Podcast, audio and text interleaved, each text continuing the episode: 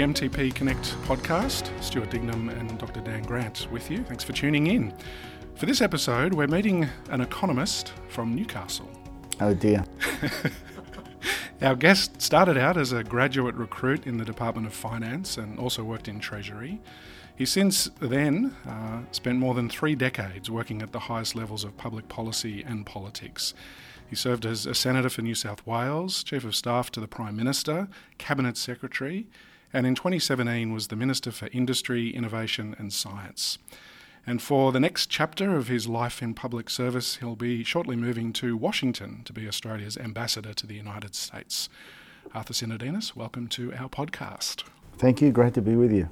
Since you joined John Howard's office in 1987, you've had a hand in uh, in a lot of the biggest reforms in this country. A lot of a lot of stuff's come across your desk, but I noticed that you recently reflected that you relished the role of Minister for uh, Innovation, Science and Industry. What about that portfolio was so appealing? I felt that portfolio was at the cutting edge of what Australia should be about, and that is using the best science, uh, the best inventions, the best innovation, homegrown innovation to develop new jobs and new industries here in Australia.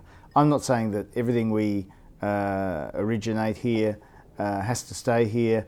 Um, I'm a great believer in globalisation and in international exchange, and I think it's great for um, our people and various uh, inventions and discoveries to have the opportunity to have the whole of the world as their um, as their potential marketplace.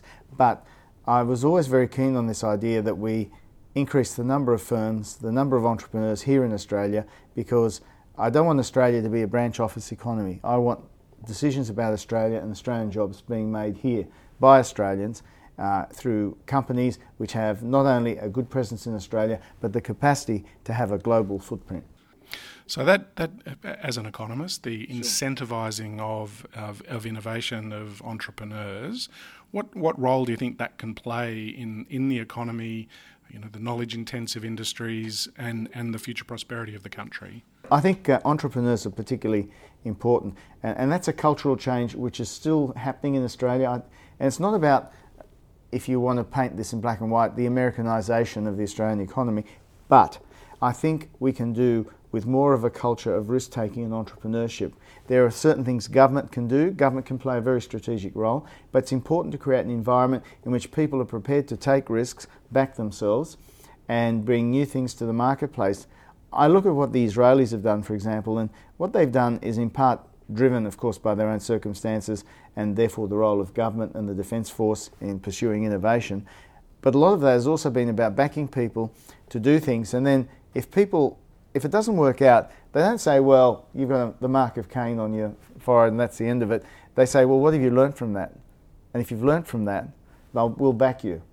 And in other words, and I want that sort of culture here, and it's a culture that government should be backing as well, rather than this culture which tends to be, particularly in the public service, that you have to be really risk averse because if you do something um, that's out of line, uh, well, you're going to get whacked, and you know you're not going to be backed because you were trying to do the right thing. But that'll take some time, right? Like we've we've we've been trying to do it, and we're we're getting there. But you've got to start somewhere. That's that, that that's right. And I look at areas of government spending like defence procurement, which can help to drive uh, a lot of innovation through domestic industry spin-offs.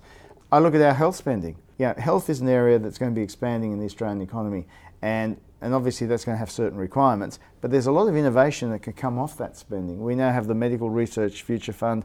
We have all these other mechanisms. There's a lot of stuff we can do here, and we have very high. One of the things that really I'm optimistic about is we have such highly professional people. We train really good people. In that sense, we punch above our weight, and it's using that to create the new products and processes and medicines and others of the future. So, Senator, I think that's really an important point. I mean, we're, we're sort of seeing that, that there are pressures on the PBS, on the healthcare budget, yeah. but, but I think you probably agree that there's opportunities to grow the sector and to actually generate income, economic outputs, and jobs through that sector. To do that, what do you think the next steps are for Australia? What do we really have to do to develop that culture of entrepreneurship and to leverage the quality research that we have in Australia? I think we have to entrench the innovation ecosystem. I mean, it's developing, uh, and there are some great hubs and clusters, particularly in areas like medicine and related applications. but we need to really entrench those ecosystems, and that means the government policy around the sector has to be as certain and predictable as possible. Um, I think the good work that Karen Andrews and others are doing to protect the R&D tax incentive and how that operates and how that's applied is very important because we have um, it's one of the few things we've got in our kit when we're talking to uh, companies here or overseas about the ways in which we can cut their costs of doing business in Australia and doing more in Australia. So that incentivisation is in, in part fiscal, no doubt about it. In part, it's about making it easier for people to do business here compared to some other jurisdictions.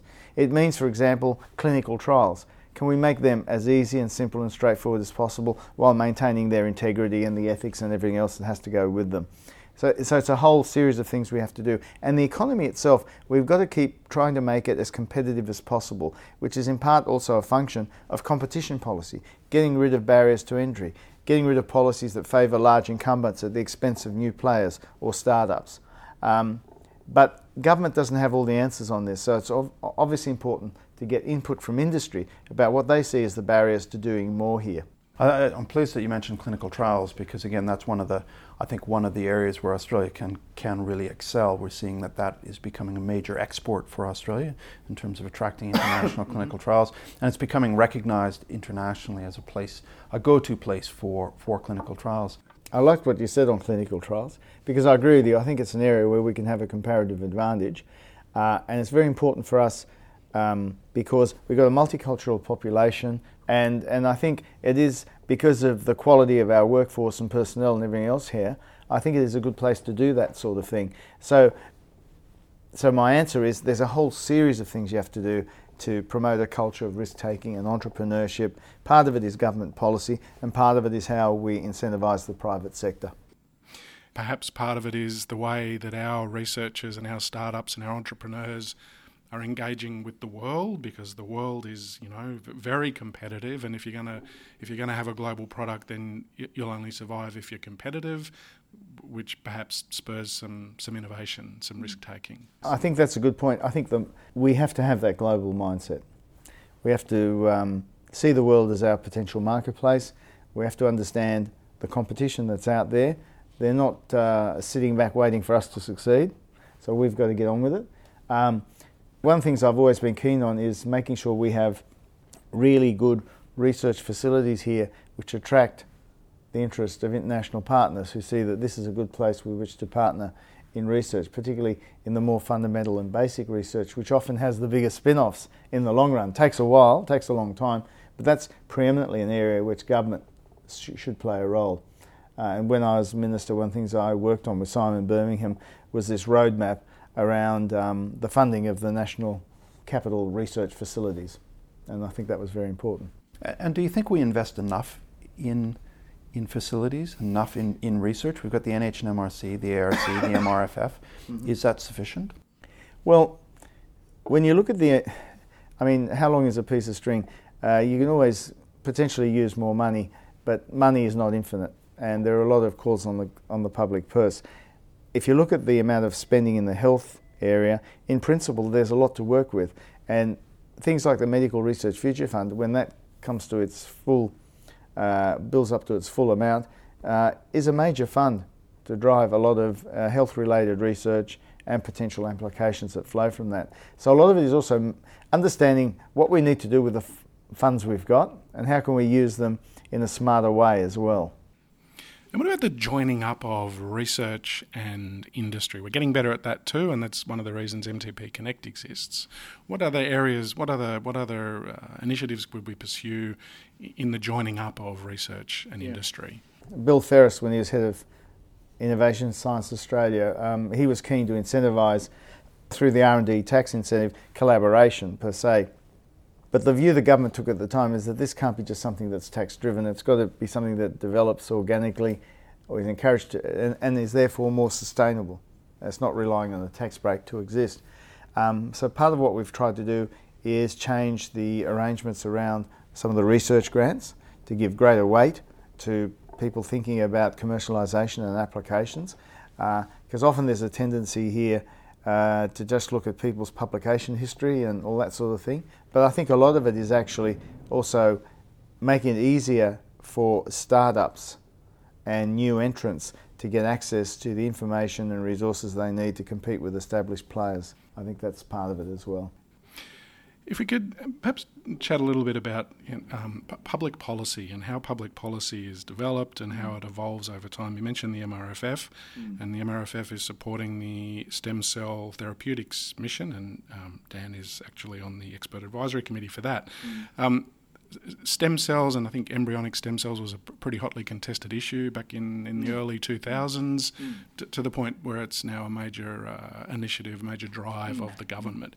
To talk about that evolution of policy over over time. How does that how does that occur? You've got a unique perspective on that.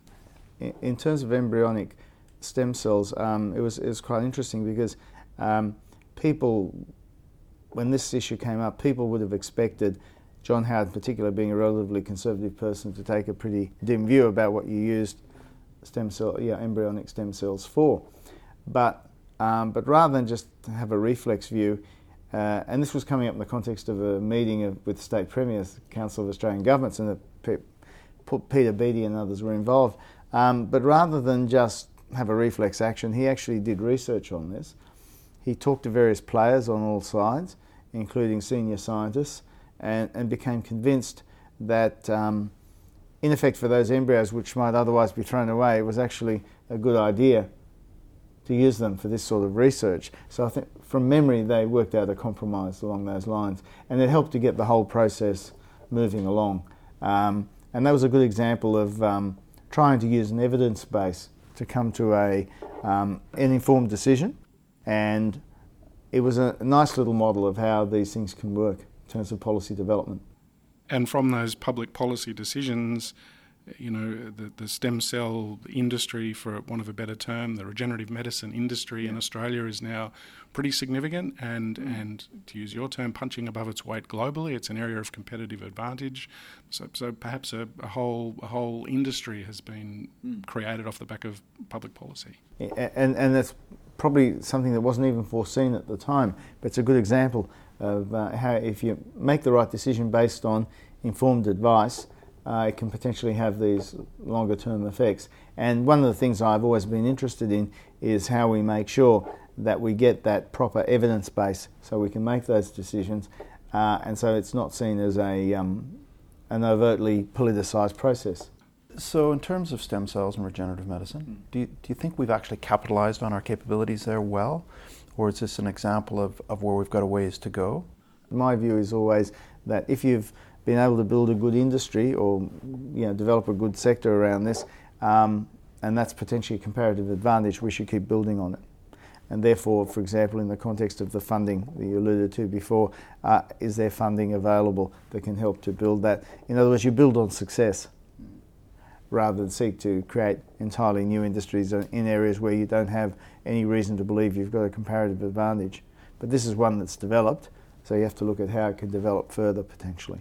And, and, and where do you see the next the next big opportunities?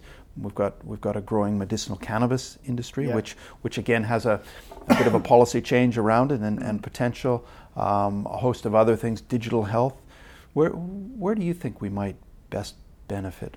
Well, I mean, one of one of the challenges you raise digital health is around how we use data to improve outcomes, and um, the whole purpose of digital health records and the, and the rest was by having in one place someone's records, making it much easier for clinicians and others to, to work out from a person's history and treatments um, what it might be they have at the moment, how it might be affected by what's gone before. So I found in my case, um, having had cancer and various things along the way, and, and, then had to see specialists on the heart and on the kidneys and all the rest of it, is, as often happens, you know, how you end up having to see various specialists for various side effects and whatever. Having the information in one place so they can see your entire history and be able to work out from that exactly what um, what point you're at. It, it makes it easier almost to, for the GP to then become a bit of a case manager for you and potentially, what that means is we can be more efficient and effective in determining how to help you and your health. And potentially, as well, part of it is, is the focus that then goes on prevention as opposed to treatment. And, and it's all about getting the data together and understanding what does the data tell us. It's interesting. We were at PharmAus in Canberra, and, and somebody in the audience suggested that the only time people are not worried about privacy in relation to the health records is when they're sick. And it's, it's that time where once you're sick, you want your records available. We have to, I think we have to change the, the focus and, and, and get people to want their records available. I, th- I think what's happened in that space is that we had the odd data breach, which sort of came out of the blue, and people thought, well, we've been given all these guarantees, nothing's going to go wrong. And when people see that and they think, oh, is this all really going to work? But you're right.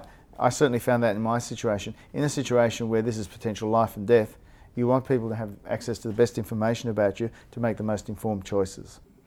And and so from your lived experience, yes. that's important, and um, also from your lived experience, the, the, fact that medical devices, medical technology, um, you know, novel novel medicines actually saves lives. So there's a there's a patient benefit. Well, I'll give you another example. I was out at the Chris O'Brien Lifehouse, and um, I was talking to some of the uh, senior clinicians there, and um, they deal with sarcomas, which are cancers sort of in the, in the tissue and, and all the rest of it.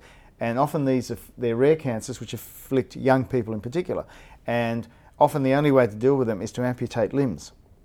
Uh, and then the question becomes, well, you know, what prosthetics do you use and all the rest of it. But now these clinicians and others are looking at how you use 3D printing and everything else to create new parts, literally parts for the body, for the pelvis and for areas and whatever. And it's reaching a new level.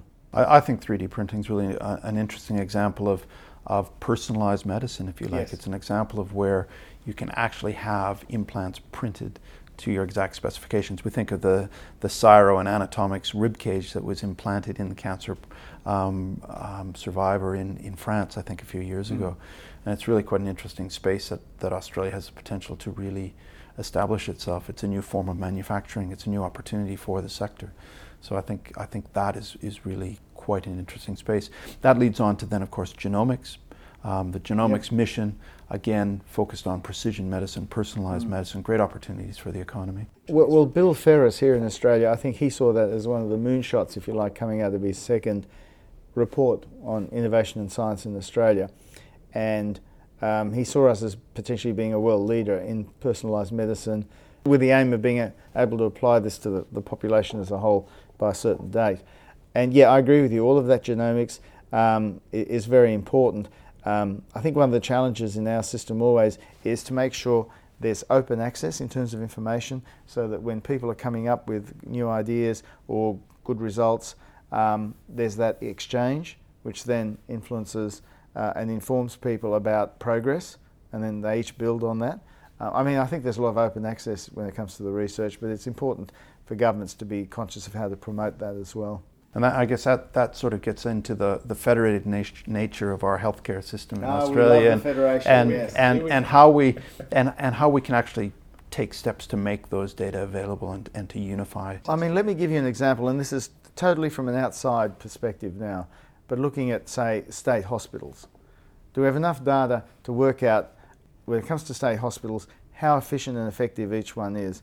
Are we making sure, say, if we're the federal government, um, and it's not really our job because the state hospitals belong to the states, making sure that each health dollar is being most effectively distributed through that system. And if there are ways to make these entities operate better, how do we influence that process and how do we incentivize that? Stepping back to genomics yeah. and then moving from precision medicine to personalized hmm. medicine. Mm. Uh, um, I met with the head of the NHS England mm. a few months ago, and he, and he raised the concept of personalized prevention and, and using data yes. to yeah, prevent. Yes, yeah, yeah. This is the ultimate goal.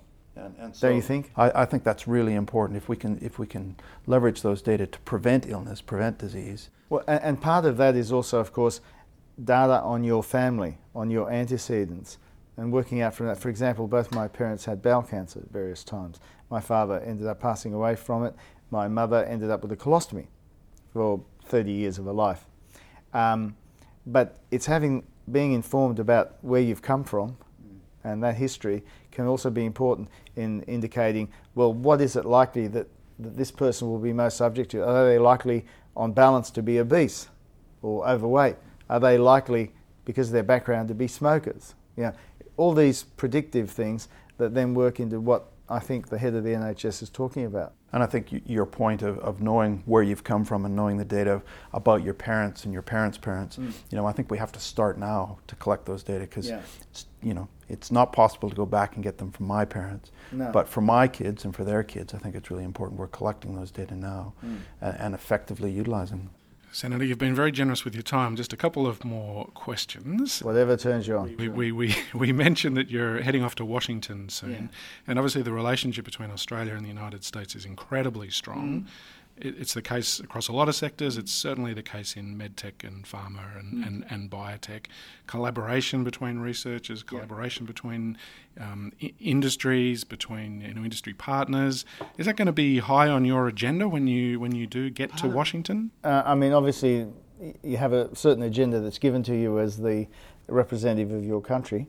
Uh, advancing your national interest, and it often covers, you know, defence, security, economics, and trade. But within that, uh, there are particular areas I am keen to, to have a closer look at, including science and innovation, and that covers in part what we've been talking about today. Uh, I'm very conscious of the way the US uh, promotes commercialisation and collaboration, and I'm looking at what are the lessons potentially from how they do it that we can apply here. The health sector over there is a very interesting sector because you know they have some really top class, wonderful stuff that goes on notwithstanding the fact that obviously they have issues with the, the health system and how it operates. But seeing what, I suppose, potential there is to further those links between the two systems, given the quality of the US system, is something I am keen to get advice on from here, and we go from there. Senator, thank you so much for your time. As I say, very generous and, and great to get your insights. Thanks. Good to see you. Thanks, Dan. Thanks, Stuart. You're listening to the MTP Connect podcast. Thank you for tuning in. Don't forget to subscribe, it means you get every new episode automatically, and do give us a rating. Until next time.